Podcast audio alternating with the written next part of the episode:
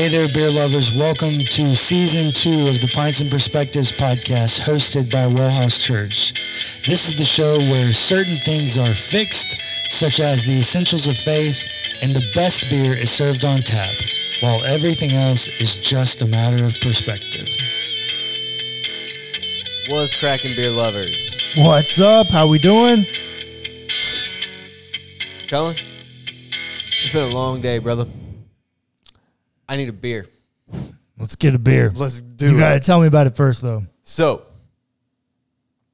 I these are the, our last beers from the Clown Shoes Advent, uh, the twelve days of um, Christmas or twelve days of Christmas beer or whatever it was.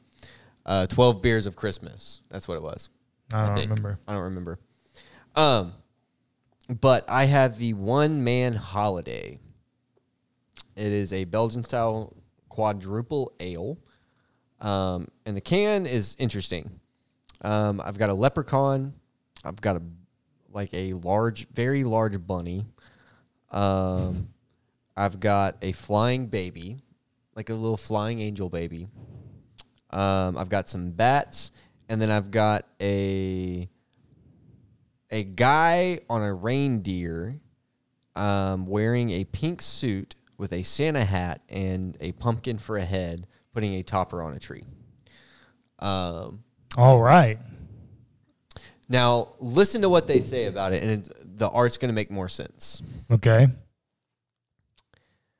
Pangalawicus is the name, and holidays are my game. All of them, all the time, all at once. Look no further and have no fear. Pangaloicus is here, and he brewed up a Belgian style quad. Nice. So he's a game. He's a game master. No, He plays games. no. Holidays are his game.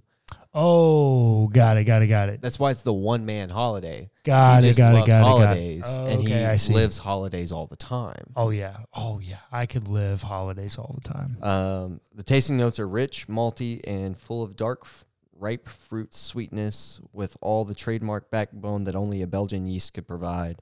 It is an eight.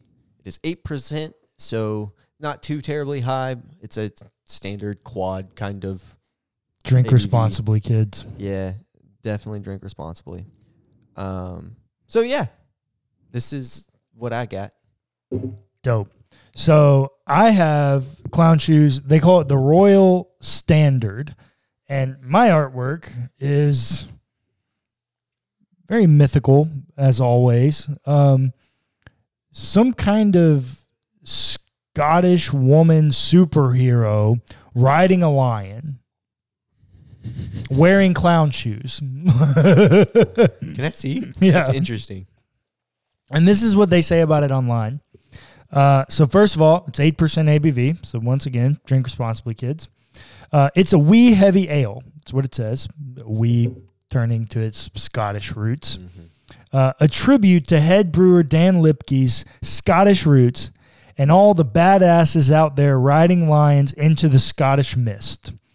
Tasting notes are malty, creamy, and moderately sweet. We brewed this wee heavy with Scottish Golden Promise barley malt to add a deep fullness and a hint herbal floral tenderness. Hmm. Interesting. Cheers, buddy. Cheers.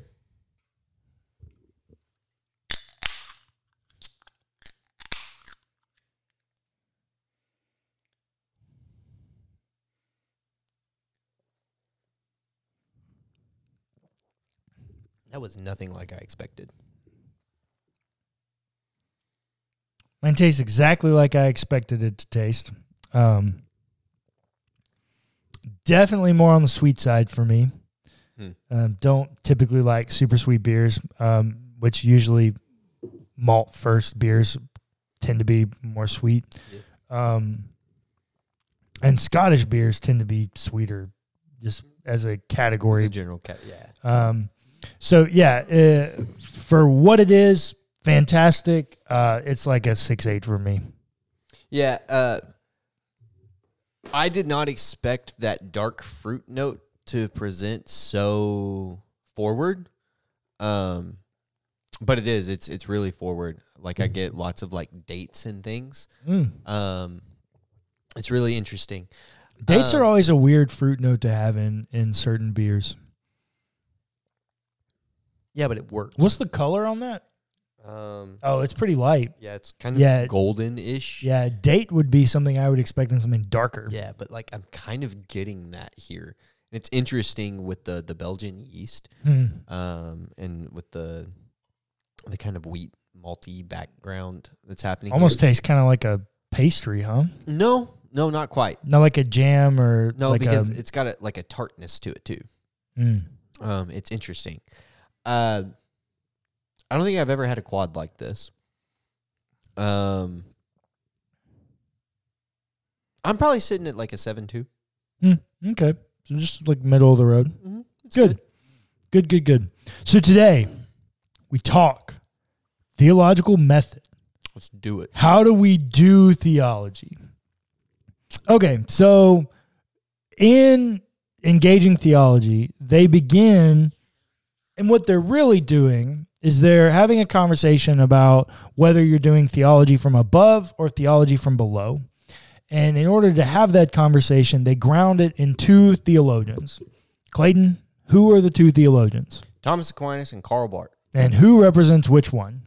Um, so Aquinas is the god that is above, and no, I'm sorry, it's reversed. Yep, yep. Yeah, you're right. Aquinas is the god that's more immanent, and Yep. and Barth is the god that is more transcendent. Easy way to remember this is um, Aquinas is known less as a theologian and more as a philosopher. And who's his like preferred philosopher? Aristotle. Which is a very eminent view of Mhm. ethics and life down here. You remember the famous School of Athens painting where Aristotle's got his hand out this way, Right. pointing like to the Towards earth, the ground. and Plato's pointing up at the forms. Mhm. So Aquinas is the theology from below kind of person, which is a very like natural theology kind of position. And Barth, Karl Barth, is the other one, and he's the definitive like theology from above person. Right. And the real kind of smoking gun, it's not really a smoking gun, but the real thing, if you're looking for a way to remember Karl Barth, is you, you could remember Karl Barth's famous debate with Emil Brunner over natural theology, Mm. at which point Karl Barth is vehemently against any form of natural theology. Right. Um, he thinks all of theology should be done from above. Now, and it's interesting that they pick these two dudes because these two dudes live They feel like they live in contrast to each other. well, they live 700 years apart Well, in different that. countries. Yes. So it's like uh, not really great conversation partners, but they do both represent well what the point that they're trying to get across. And they end up calling them frenemies, Mm-hmm. which is true. They they would not they would not agree theologically. I don't think so. Um, but something they do have in common is their radicalism, right? Like, which I think is important In what way? because I mean, Aquinas was this kind of took on this or became a part of this order that's The this- Dominican? this the Dominican order that's really radical, doing new things, kind of type deal. Well, so it's not new things. I- It's new to Thomas Right, because he's wealthy right. and they want people to take like vows of poverty. No, it was, but Thomas chose to join the Dominicans, a newly formed order of the Medicants or beggar preachers. Right, but Right. they're they're a subcategory of the Medicans, which are Right. long-standing tradition. The newness element of them is just the vow of poverty. Right. Um, and Barth's whole thing about like rejecting liberalism in all forms. Yeah. Right. Just very radical kind of dudes. Mm, yeah, I mean, for Barth, you got to kind of understand living in the early 1900s. Um, the rejection of liberalism isn't that radical, Mhm. right? We're on the the tail end of modernity, postmodernity is on the rise. There's lots of things changing. Um, but, But I you do, also I have to do think get, about like in Germany where he's living, Yeah. like with the rise of fascism and Nazism, right? Like yeah, yeah, yeah. There's very fair points. Very fair points. Um, they also happen to be arguably the two most um,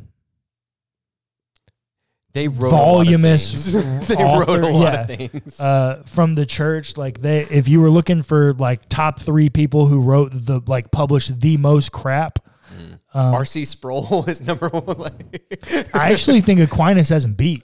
oh, I was I was kidding. Oh, but yeah. yeah, no, like Um, I don't think anybody beats Aquinas. he wrote a lot of. a lot I of think stuff. they said uh, they put in here how much he wrote, and it's like eleven million.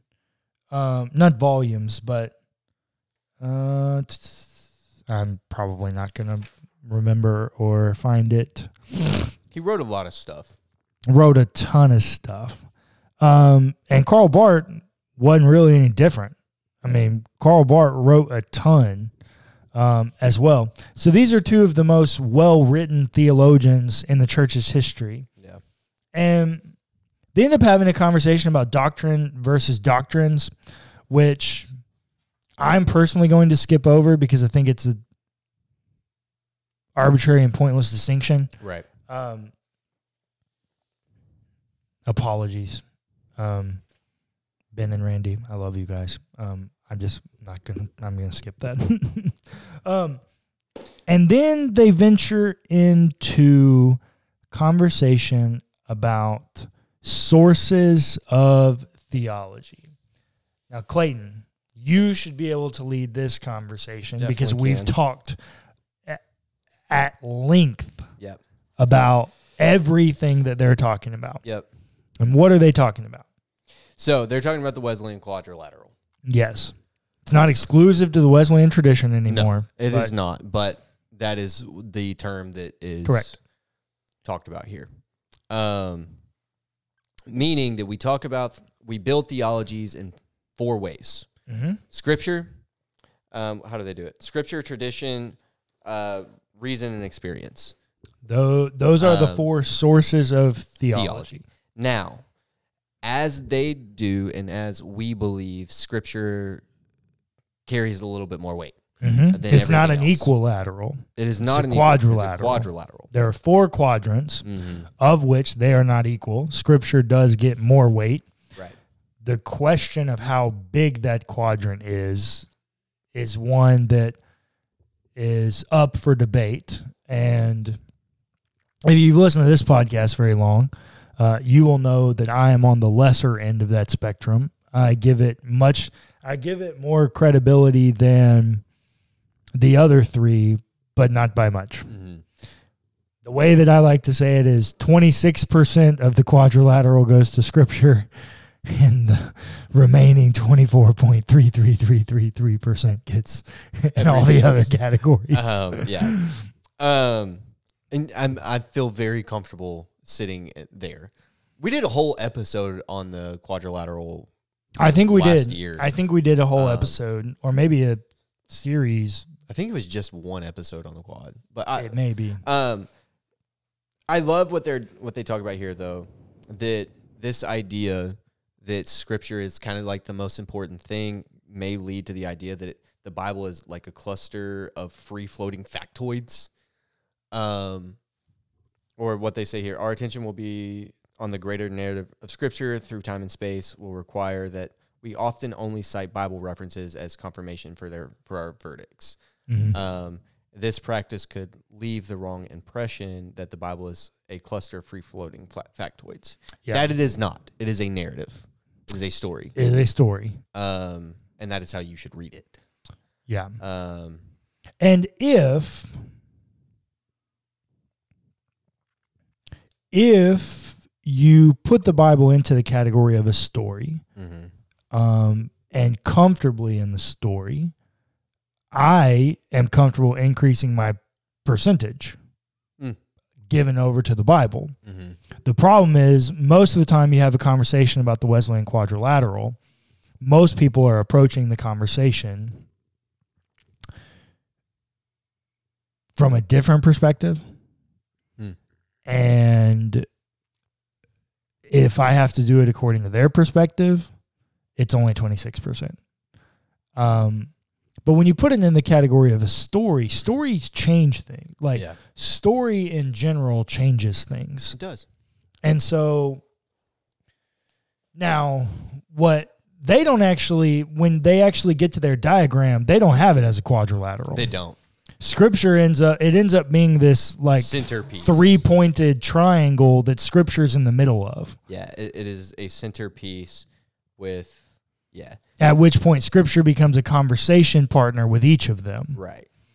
Well, Which we'll get there and we'll talk Yeah. about that. But so the four the four categories are scripture, which we've talked about, mm, reason, which you should think very like modern enlightenment kind of ideas about reason and thinking and science and all of those things. Experience, you should think very postmodern. mhm.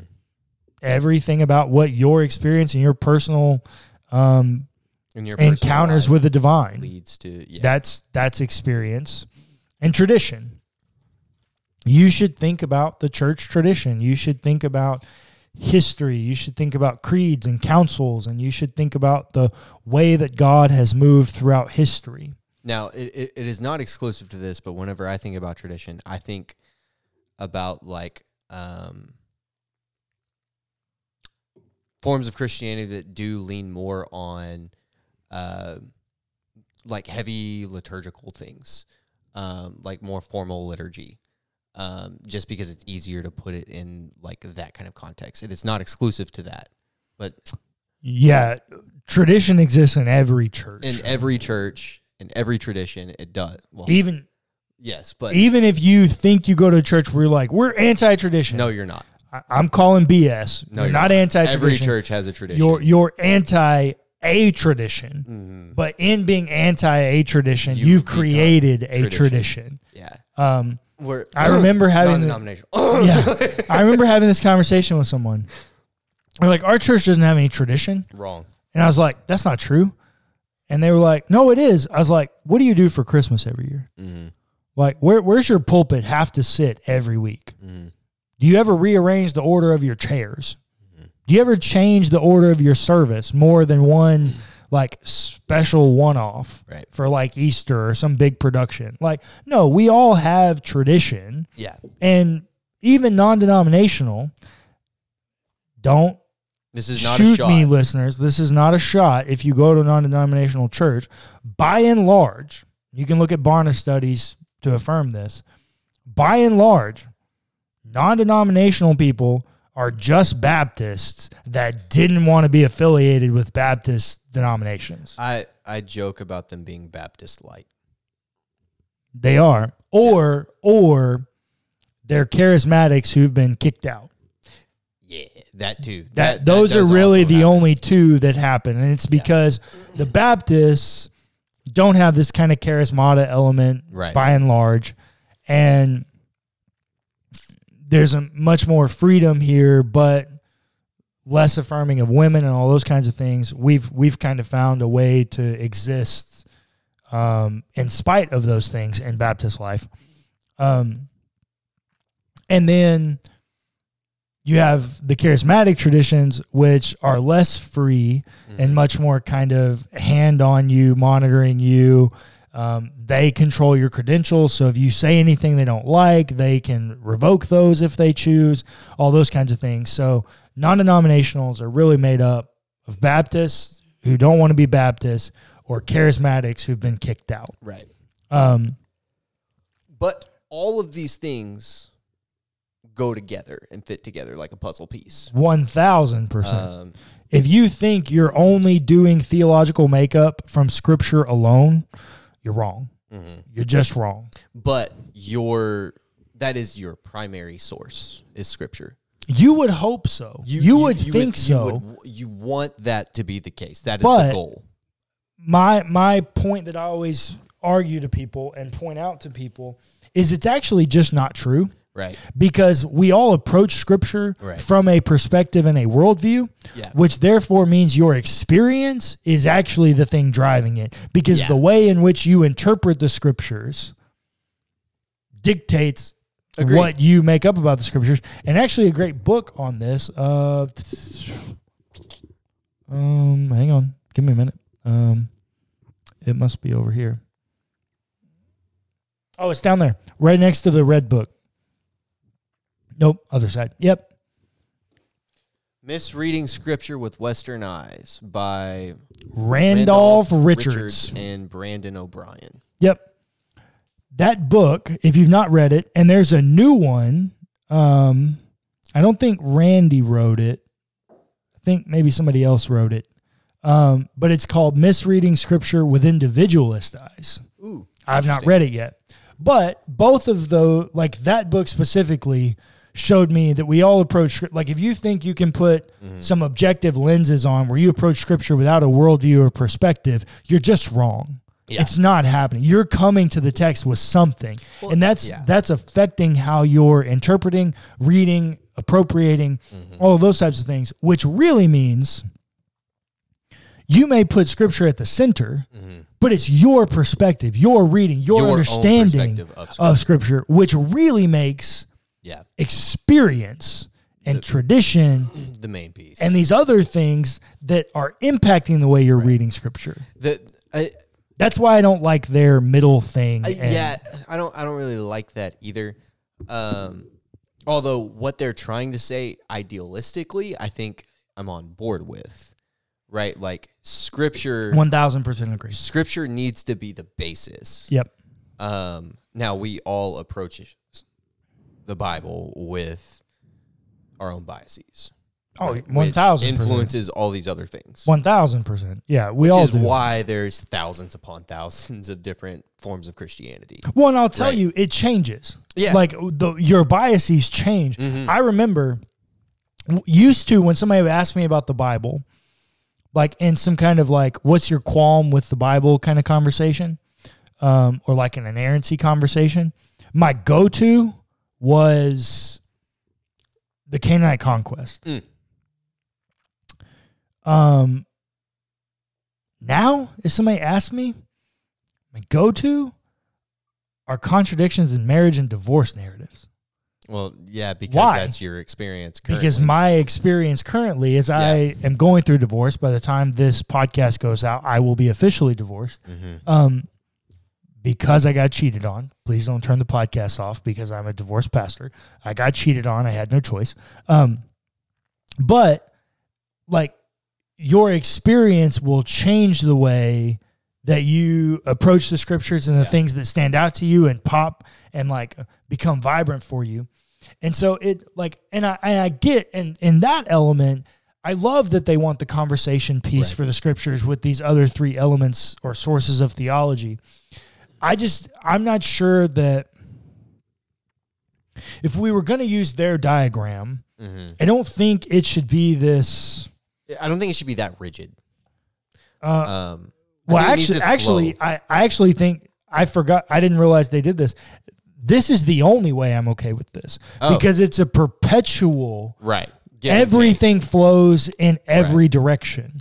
So that I did like, and the the arrows that are bolded pointing from scripture to the other things, but it's still when you try to put it in a diagram, I think it is still limiting, and no matter w- what way you want to try to put it out, Well, because all of those things are going to change, and some lines might be more bolded than others in different points. well, You the know, only like- one. Well, in theory, the only one that won't change is tradition. Right. In th- in theory, yes. Now, your interpretation, your, experience with- understanding of tradition will change. Right. For instance, this is just me and a part of my own deconstruction journey. Um, one of the things I used to pride myself on about being a Baptist is how we've reached all these people with the gospel.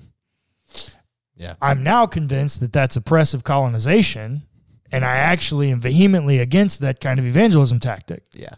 Um, I th- I don't think that's not what I see when we talk about Christian witness and mission. Um, And so, like, Yeah. my experience, my reason, my all of the things happening has brought me to a place where I'm reinterpreting Right. how I once viewed tradition. But tradition didn't change. How I viewed tradition changed. Right. Um ultimately this is kind of the basis of how we build theology. It's the sources of theological method. We we need these four things and however you want to weight them. Scripture does need to be weighed the most. oh, 1000%. Scripture has to be weighed the most. But this is how we build theology. And as as we've talked about before, building theology using these categories within the creeds, you're good. Um, and it, doing it this way also allows a lot of freedom in building theology, as long as you're within the creeds. You know what I mean? I if would you're, say- if you're solely basing everything off of scripture, um, which you can't really do, right? But a lot of people think that they do. You know that, and that's funny to think about. A lot of people think that they build their theology solely based off of scripture, but they don't. They don't. A great example, and we'll we'll end after this, but a great example is rapture theology. If you ask any Baptist slash fundamentalist person, they're going to tell you that rapture theology comes from the Thessalonian correspondence. That's not true at all. Rapture theology originates at a little tent revival in Scotland where a little girl sees a vision. She's like 12. She falls down, slain in the spirit, has this vision of all these people being raptured up to heaven. And who happens to be in the audience and see this at this little tent revival other than American preacher Dwight L. Moody? And Dwight L. Moody, being a good Baptist, knowing his Bible, was like, oh, wait, you can make that interpretation based on Thessalonians. Mm-hmm. Comes back to America and starts preaching it. Why is rapture theology only an American belief? Because it started here. Because, well, it didn't start here. I it started in Scotland. Right. But why didn't it go it was- anywhere in Scotland? Because it wasn't made popular there. Like the voice wasn't there. It didn't matter. Dwight L. Moody comes back, ties it to Thessalonians, and then everybody says that rapture theology originates from Thessalonians. It's just not true. Yeah. It actually originates from an experience of a little 12 year old Scottish girl. No. Which rapture theology, fully orthodox, right? Like, I mean, I we talk all the time about how we're not here for it. I, I don't think it's a helpful theology. I don't think so However, either. I don't think the creeds rebuke it. Exactly. And so I think it's exciting. And and this is the same thing I will say. Like me personally, my own theological makeup and understandings. I want to be as inclusive as possible. I have like a vehement, like a holy um, indignation against rapture theology because of the way I've been treated Mhm. by people who affirmed that. right. Um, but For in the Colin, same way, it's like a secondary issue. oh, uh, it it's even tertiary for me. I oh, think. okay. Yeah, it's like so not important because I also have to realize that whether or not something is secondary or tertiary also has to do with the volume of people talking about it. Mm. Rapture theology just does not have the volume that it merits Right. secondary issue. I mean, It's literally only an Yeah. American belief or those of whom we've colonized. mhm, That's it. right. So, like, just know no matter what, as much as you try, experience is going to dictate most of your theology. And, like, I just think we're naive if we think it's not going to. Yeah, and um, I think I think we have to be careful with this idea because remember, think going back to Aquinas and Barth, right? And we do need to wrap this up, but I, I think we have to be careful with allowing and this is more Barth's argument that we we have to be careful with allowing experience to take over too much because then we create a god that looks like us more than we look like God. Right? Like that's Barth's argument whereas Aquinas's natural theology is just like, yeah, this is just kind of what is. You know, like Yeah, my, my argument to Barth would be well, actually, that's exactly what God did. He tried to look like us. Agreed. He tried in Jesus he tried to look like humanity, Yeah. but not the individual person with power standing in the pulpit preaching their own message. Oh, You of know what I mean? not. Like- of course not. So yeah, yeah, yeah. we have to be careful with allowing experience to take over too much. Um and still have to be still have to be thinking subjectively about certain things. you mean objectively? Yes, objectively, sorry. Uh, yeah, I would agree with that. I kind of. I and this I, I'm very much so given over to postmodernism. I'm very aware of that. I'm just not sure. I'm not convinced that objective truth exists in this world. Like in not in this world as in the cosmos, but in, in this world as in in this category of conversation. I'm not sure that objective truth exists other than the truth of the statement is that there is a creator God. Mhm. I, I really think that's the only objective truth that we can say. I think everything else has an element of subjectivity and experience to it, which impacts its objectivity. So I hear you.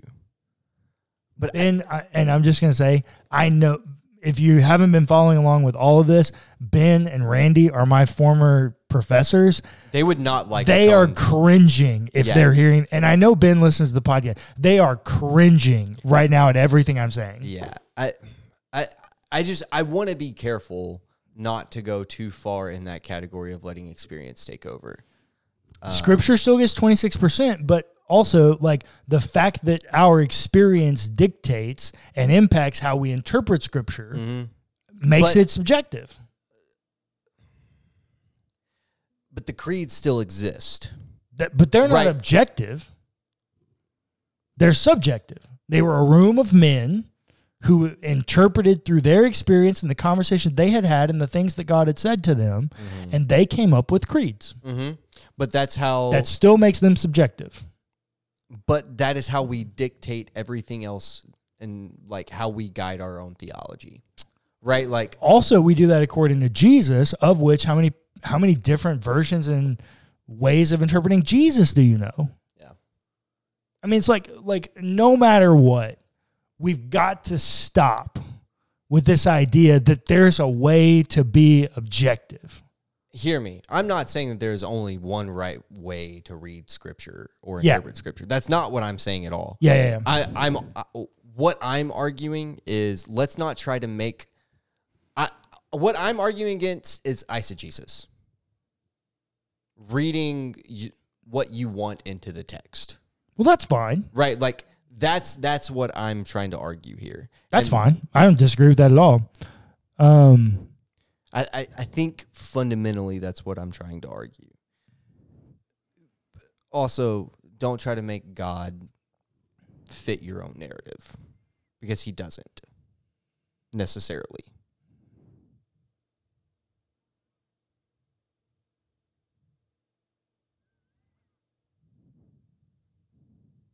Do you think that God fits Trump's narrative? i don't think so but i think somebody thinks so Sure, somebody does think so. subjectivity Yeah. But- um